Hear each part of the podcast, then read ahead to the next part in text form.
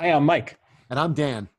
Welcome back to 15 Minute Film Fanatics, the podcast where two friends and lifelong film fans sit down and talk about movies uh, for the first time. Oh, wait, wait, wait. Before, before we start, Mike, I, want to tell you something. I yeah. T- before we start, listen, I, friend, I know this guy um, who's really interested. Uh, he, he wants to murder his wife, uh-huh. um, and, and he wasn't sure how to do it. So I said, well, why don't you wait until an old friend of yours from college ends up in the newspaper um, for developing a pathological fear. And then you can re- reconnect with him and then have your mistress make believe she's possessed by the ghost of her um, her grandmother who was also suicidal and then make him think he's watching her commit suicide but you really throw out the body of your wife and he won't be able to do anything and you'll get away with it scott you know what do you think of that you think that'll work yeah. For, so for those of you who haven't uh, picked up on that, uh, this week's choice is Alfred Hitchcock's Vertigo.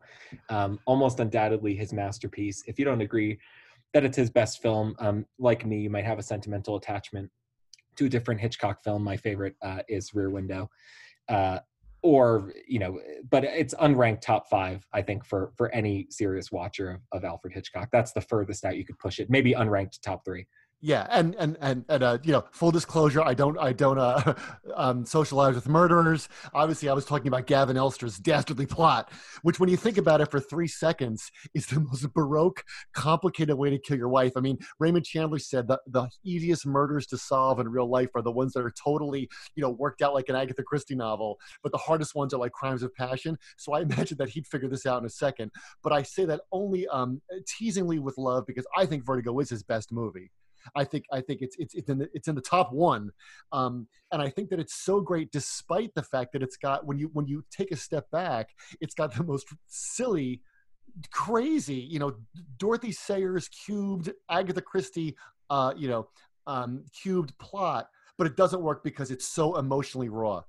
That's right. I think that there's uh, I, I, can't believe I'm going to say this about a Hitchcock film, but there's something, there actually is almost a light touch about Vertigo compared to like North by Northwest. When I watch North by Northwest, as much as I love it, I see Alfred Hitchcock peeking at me um, all the time. The different elements of the movie, I think, are so based in the psychology of Jimmy Stewart as Scotty uh, that they work. In other words, I you get you get that the Vertigo technique, the the um, the dolly zoom, yeah, it, uh, is is a is a technique, but it's so rooted in his experience of the world that it's different than even like the long cuts and rope which are yes. obviously some some kind of technical daredevil uh, stunt, you know, and and that's what I mean by a light touch. Alfred Hitchcock obviously has uh, is shaping the movie uh, as he did, and every single shot, um, you know, storyboarded, nothing left, nothing left to surprise. Um, but uh, I, I don't feel it as much because I feel like it's coming out of the consciousness of, yeah. of one character. Well, that's funny because consciousness is something I was going to talk about at the end when we do part three. But it's funny you said a light touch because when, as soon as you said light touch, my I was like, what is he talking about? Light touch? Because North by Northwest is obviously a light touch, um, you know. And and and when you watch North by Northwest, there's never a second where he wants you to forget you're watching a movie. Sure. I mean, that movie is all about what it's like to be Cary Grant, you know, to be in a movie adventure. So this one, I think, when he does the dolly thing, the vertigo thing, then yes, then you know, oh, this is a famous quote unquote movie thing. But I think after that's over, it becomes a really interesting psychological portrait of a guy trying to hang on to his his his means of coping with an irrational world and finding out that it doesn't work anymore. Yeah, absolutely. Um, uh, well, I would point to um, other things that really good directors do that Hitchcock doesn't normally do which is um, use one specific location. And I, I, don't. I'm not talking about Mount Rushmore or something like for a climactic scene. I'm I'm talking about his use of the city of San Francisco yes. um, to to shape the movie, um, and and how uh, and how wonderful that is. Yeah. Um, so what, so what, what were you your think, other takes? My yeah. other take, my other, my, I mean, my quick take on watching it again for the podcast was, you know, how what a great portrait is of somebody um, you know in the beginning he's hanging on to the ledge of the uh, of the building when he watches the other cop die and i think that it's the whole movie he's hanging on a ledge. It's him hanging on a ledge of his sanity right? Because you know he's supposed to be like this this level-headed guy. That's why jimmy stewart plays him and not Cary grant. Like Cary grant couldn't do this part right? no. So um uh, so Jimmy Stewart says, you know, when he meets Gavin Elster, and he's like, "What would you think? What would you say if I told you someone could be possessed by the dead?" He's like, "Well, I'd say you see, see a psychiatrist." And uh, he says, "Do you want a drink?" He's like, "It's a little early in the day for me."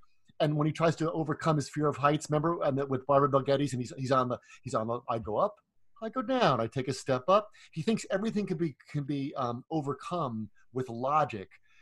But the one thing, of course, that is not that you realize as you get older, the one thing that you cannot beat with logic is love and your emotions. Yeah. And that's kind of what he learns. And at the end, he's logical again when he when he spots the necklace. But I think it's a great portrait of that. How about you? What did you notice this time? Yeah. Um, so what I thought about the movie was really it struck me as about the second best time travel movie um, that I could that I could think of, and I know that's a little bit outlandish. The first being uh, Primer. Primer. It's got yeah. I knew you'd say Primer. The, Primer's yeah. the all-time greatest the, time travel movie. The second the second best movie about tra- time travel in the sense that um, we always see uh, time travel movies uh, use these special effects to prove to us um, that you can't change the past. You know, right. I, mo- the point of most time travel movies is the immutability of the past. Is even if I gave you a machine to go back and do it, you you just screw up in the exact same way because right. you're you st- you're still you right? And so emotionally that's it's all based on his regret. That's what his vertigo is based on right. which is if i were on that if i were on that rooftop again i wouldn't let that guy fall um, yeah. you know if i were chasing her again i wouldn't i wouldn't let her fall and what's happening in this in this movie is that a character does get exactly the second chance that everybody wants in every single time travel movie but of course it, it ends up exactly the same way and i think because he does not become logical again at the end of the movie in, in other words he yes he he gains um, he solves the crime he gains what theorists would call his agency back when he spots the necklace. He, be, he becomes a detective again. Yeah, that's what I mean. He, right, where, where, where he hasn't been. Um, but he's he's exactly the same kind of guy. And you're right. I can't imagine Cary Grant caring about anything as much as uh, uh, J- uh, Jimmy Stewart is able to portray a man caring what dress she's wearing. Yes. You know. Yeah. Well, that's my moment. We're going to talk he, about that in part okay. two. But I was going to say also, it's funny you said about time travel movies is you know because he doesn't get to change anything. It's you watch the same movie twice mm-hmm. essentially, right? And the first time you don't know what's happening, in the second half of the movie you do. It's the same. It's you know you, you get to like you get to like read the Sherlock Holmes story once, not knowing anything, and then you get to read the Sherlock Holmes story again, knowing knowing the ending. But I think it's also great what you just brought up was that. Um, you know about living in the past. He says, you know, he has that line. People say, you, you know, you can't live in the mm-hmm. past. But guilt is an emotion that's rooted in the past. And this is a movie about people that are profoundly guilty about what they've done. He's he feels guilt about letting the guy die in the beginning. He feels guilt for letting what he her commit suicide. So he thinks she feels so guilty about what she does that she writes the letter to him to confess to everything. And it's about these people tormented by their past. And, and and guilt is an emotion that's all about the past. You feel bad for something you did, not for something you're going to do right it's like it's like mistaking a photograph of yourself from a year ago for your reflection in the mirror. You can't see an accurate picture of yourself when you're when you're looking for feedback yeah. Yeah that's great that's great. And was isn't there something called like um you know we talked about primer like when you go back in time like you know the, the trope of you know back to the future movies and stuff you can't you can't mess with the space-time continuum. What's that called? The, the Novikov self-consistency principle which states that the uh, essentially um, out of if, if you think about the realm of all things that are possible as a logical set um, you know there are, there is the possible and the impossible. In other words if i point a gun at you and i pull it there's many different things that could happen. Could misfire right. i could shoot you i could miss you but uh, it's very unlikely that my bullet will suddenly turn into a parrot and fly okay. out of the nozzle again. And it says it says the same thing about time travel. There, there's a logical set of actions and consequences but none which result in you not traveling back in time uh, or or a, a version of the future which becomes your past that doesn't allow you to travel Yes. Okay. There. It has to be there. All right. Cool. All right. That's a that's a mouthful. I, am u- I'm used to I'm used to people looking at me exactly that way when. All right. I'll see you in part two. Okay.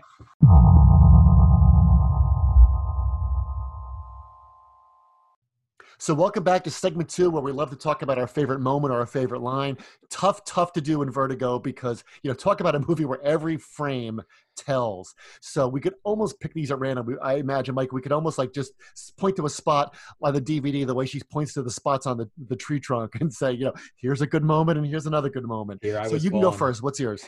Uh, okay so uh, perversely um, as many though there are many good lines good dramatic lines in this film um, Vertigo strikes me almost like a silent film in my brain at its best moments. Like I, sometimes when I, even when I'm thinking about it now, I have to remind myself that people actually talk in the movie because it works yeah. so brilliantly as a silent movie. So much of it is quiet.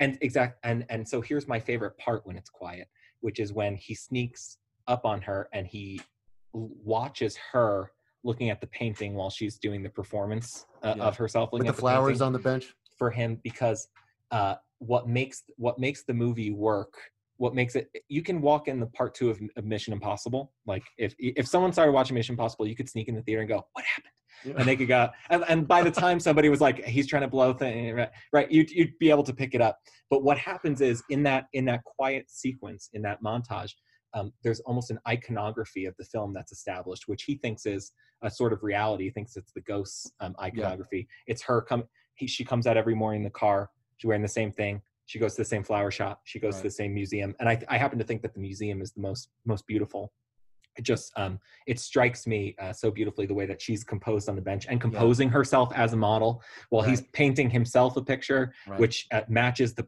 portrait that Midge tries to paint for him later. But um, I just think that that sequence sequence works so brilliantly that devoid of that, you couldn't walk in the middle of, of, of Vertigo and say, uh, and and have your buddy fill you in because yeah. they couldn't they couldn't build up the visual iconography for you of that moment. Yeah, absolutely. I mean, he is Jimmy Stewart. There is like us. You know, he's like the viewer. He's hypnotized by an image and it's he's hypnotized by an image that's so striking that he he you, I love that like you don't he doesn't know what to make of it because he's not he's not about to say to himself like oh I guess she really is possessed by Carlotta. That's the mad Carlotta. He's not about this. He he's struggling with it. And and I love that feeling when you go to the movies when you when you're watching a film and you go what the hell is going on? Like I remember being don't, don't you remember being a kid the first time you saw the end of 2001 and like we, which we have not talked about which we should do in a future episode but remember and and the first time you watch it you're in the they're in the room at the end and it ends with a giant baby and you're like what the heck now i now some people hate that feeling right?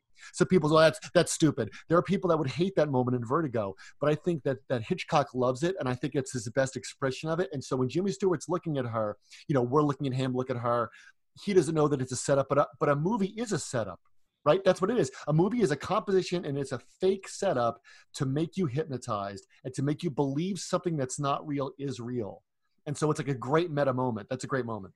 And and yeah, it just doesn't get any better than that. And I mean, my my thing, even if even if it's not the most important thing, but I, I think I've said this a couple times on the podcast, is that what is it that this movie is doing that must be a movie? What what is happening what can a film do that nothing else can do what what makes it a right. film here versus a novel um, or a piece of music why couldn't you make an opera of vertigo and it's what it's the reason is because that that beautiful silent moment yeah. and what the things that are done with time to make you understand a, a compression of time a series of days right um, while that same uh, iconography is being built up in Jimmy Stewart and in us. It's it's something only a movie can do, and it's done yeah. so beautifully and it would be a great creative writing exercise. I think it would be futile, but it would be interesting to do. Imagine if you assigned a class of students that, okay, I want you to watch this scene, and your job is to write the interior monologue of what what Scotty is thinking as he's watching her. like, you, there's no way you could do it. Like, you, would be set it's, up to it's, fail. It's something. It's something beyond language. Language is an unnecessary medium because we under we all understand, but we don't have to hear it that way. Right. The best you could do is do a stupid joke, Jimmy Stewart thing, like I just did. Like, oh, that's right. So that that's a great moment. Like mine was, and I was going to pick the kiss because I think this is. I think this is and I will I will go toe to toe with anyone in this. This is the best kiss in movie history. When she walks out of that bathroom, and at you know right right before he figures out you know the uh, the necklace, and they spin around, and he gets vertigo when he kisses her as the recreated. Um, you know that that's I just think that's so moving because you feel so bad for both of them. It's so emotional, but. I'm cheating. That was really not my moment. Um, my moment is when she's trying on uh, the clothes and he gets more and more like a dictator. And uh, she says, um, you know, eh, you know, if I let you change me, will that do it? If I would do what you tell me, will you love me? And he's like, yes, yes. And then she says, all right, then I'll do it. I don't care anymore about me. Now, the first thing is that reminded me of, if you know the story, Hills Like White Elephants, by Ernest Hemingway, right? You know, a story about, you know, about an abortion where the word abortion is never said. And, and she says that to him in the story. She said, I'll do it because I don't care about me. And that made me think about how you know their relationship at that point is a series of brutal negotiations where he gets more and more you know obsessed and she just keeps giving in because she feels terrible about what she did. She just and she just wants to be loved for who she is. She wants to be loved to be judy. She doesn't want to be loved as madeline right? And i think that the movie as crazy as the plot is deals in such universal things like for instance relationships can become series of negotiations. Also um you know the, the feeling can't you just love me for who i am um, the feeling of, wait a minute, I thought you loved me. Now, why do you want to change me? right and i think that's so universal that um in the middle of this baroque murder mystery that it just it just it strikes the viewer as a very raw thing when you watch it yeah i i think uh there's a certain way in which um, there are certain movies that work by portraying uh, ordinary life in such quiet tones uh, that you find them familiar and then there are movies like vertigo which work by creating um, essentially like an, an alien atmosphere yeah of, of things that could of things that could never happen but w- but with the exact same meanings and then Yeah. there's a lot of movies in between that don't show us anything that we recognize or, or anything that moves us but in, in other words i think that this movie has the emotional complexity of very simple uh, very very quiet films um, Yeah. about about love but as you said as you're saying in a, in a totally tempestuous outlandish uh, circumstances yeah absolutely it is deeply operatic in that way opera i think opera works along the same lines um, Yeah. but it's very and I think very no, and I think before we run out of time in this segment, I think Notorious works the same way. It just occurred to me, right? Notorious has this outlandish plot about finding uranium in the champagne bottles, but it really and you know it really is about you know um, you know Gary uh, Cary Grant hating Ingrid Bergman for like doing what she was supposed to do, and and you know and uh, I think that the, the love aspect of the Notorious is, is spot on in human experience. The in, the middle of this this crazy crazy spy spy story. All right. Okay, I'll see you in part three. great We're going to pause here because we just want to tell you something. If you haven't heard about Anchor, it's the easiest way to make a podcast. So let me explain. The first point is it's free. Yeah. Second, they have all the tools that you need to create, record, and edit your podcast right on your phone or your laptop. Third, Anchor will distribute your podcast for you so you can hear it on Spotify, Apple Podcast, and many other places. You pick up sponsorships, you can make money from your podcast, and there's no minimum listenership. It's everything you need to make a podcast in one place. Always be closing, Mike. Always be closing. So download the free Anchor app or go to anchor.fm to get started.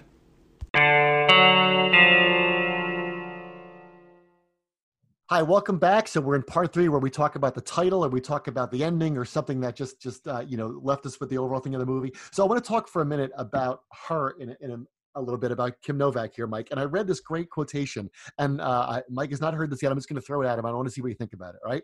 So Samuel Taylor said this, and I bring this up because I remember being a kid and being totally blown away by this by the answer that you get in the middle. Right. We're used to getting the answer at the end, but here we get the answer in the middle. Right and and uh, something he said that is that his answer to people who were who were second guessing the film and saying, "Oh well, you know, um, you could tell right away that it's still Kim Novak. You could tell I knew it was her before the before the big reveal." Right? Here's what he said. Check this out. If we had a brilliant actress who really created two distinctly different people, it would not have been as good.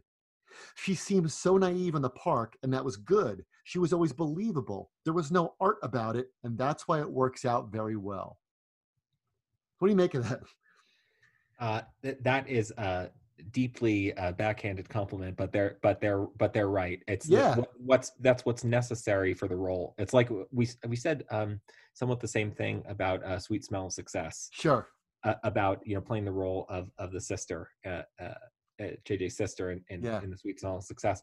Although, uh, of course, this role is much more is much more complicated. What I will say um, is that Kim Novak seems very believably upset Yeah. um, you know there's it's it's not like it's not a, a lack of chops on her part it's just Yeah. it's just an under an understatement you know she's not a charlize theron but she Right. you know but she does in monster but she doesn't need to be Right, but that's the whole point. Like, imagine a, a a lesser director, because you could imagine somebody at a studio saying, "Well, let's get two different actresses to play the two different roles."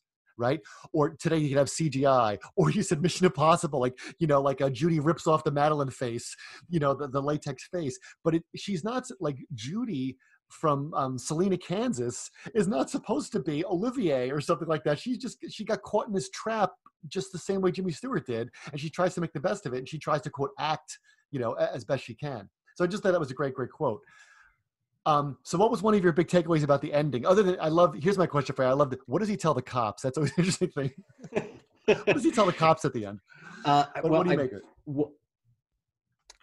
Okay if we if we walk through it let's just walk through the end real quick Sure. what happens is they're having their their confrontation you you buy that scotty is trying to get her to admit it Right. so that he can either get over it or not get over it but his intention is for the two of them to walk down they're startled by a nun but what she sees is a female face coming at her. So she takes a step back and she falls. And you you you buy all that, and that that that's that is the sequence of events as you experience them.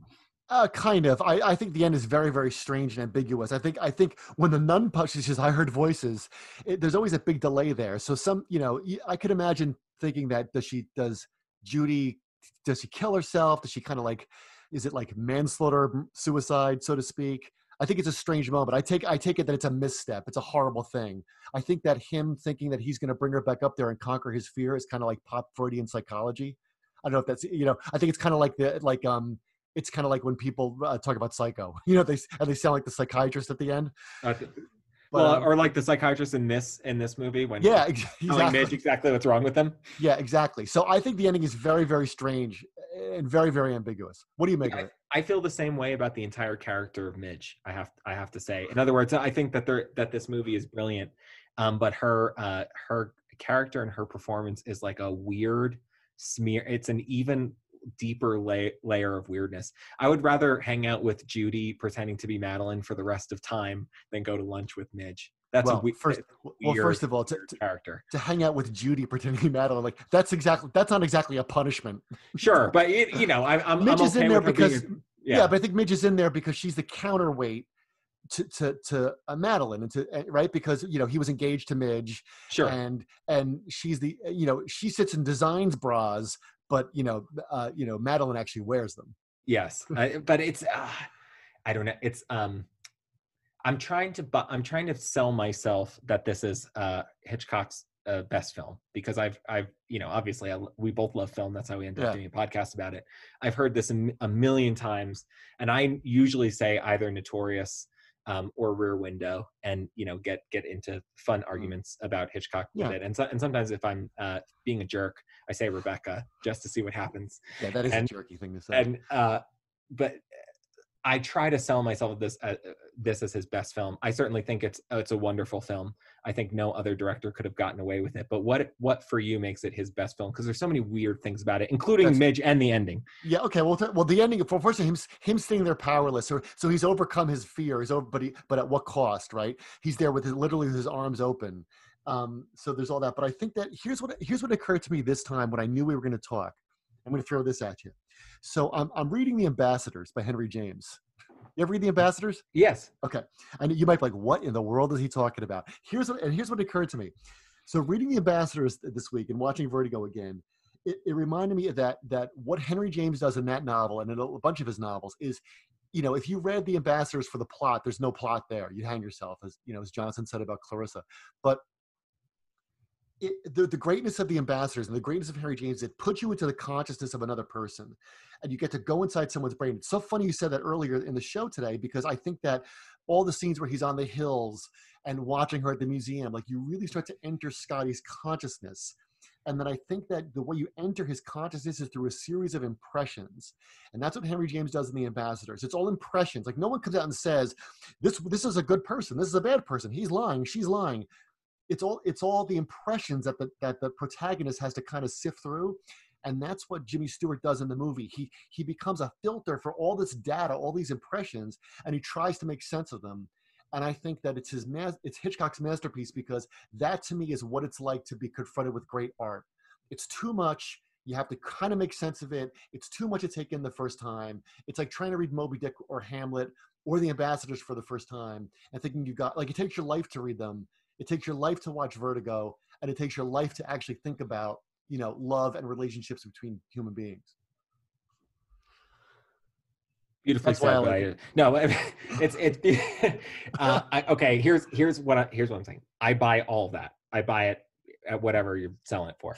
But my thing is if i were gonna if i gave somebody the dvd case of rear window i wouldn't say anything. I just say uh, clear two hours of your day and watch it. If i gave them the dvd of notorious i'd say uh, just watch it if i gave them vertigo and they'd never seen vertigo what i would say is just trust me just uh, just hang in there no matter no, no matter how weird it seems well i i think uh, especially the character of midge how how slow burning this is um how weird what the it with you and is. Midge? She's she's in the movie for it's ten so minutes. Weird. No, I would. It, it's it's ten minutes too long. I would have. I, I would have totally written her out. And it, like, it's of course that's presumptuous. It's unbelievably presumptuous. I'm sure that um, Hitchcock, knowing his art, did did things for whatever re- reason he did them. You know why she's in the movie. Oh, stupid, stupid thing. You know why she's in there. She's Yeah, yeah, yeah. Sure, sure. But I'm saying that there's um okay in Rear Window um the the the character has his nurse um who come who comes over who is who is that character yeah. um, and ma- and makes the whole thing run.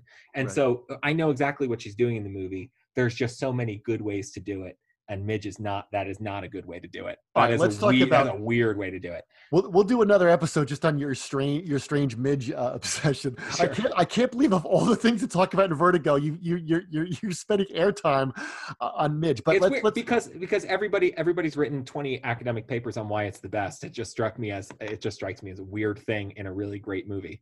Okay. That's fair enough. Fair enough. So it's like if there was a 13th apostle, you know, in the Last Supper, and you were like, well, 90 percent of this painting is a masterpiece, but what's going on over there? what what do you what do you make of the ending and the way the film ends? Uh, I find it deeply disconcerting. I still don't know what happens.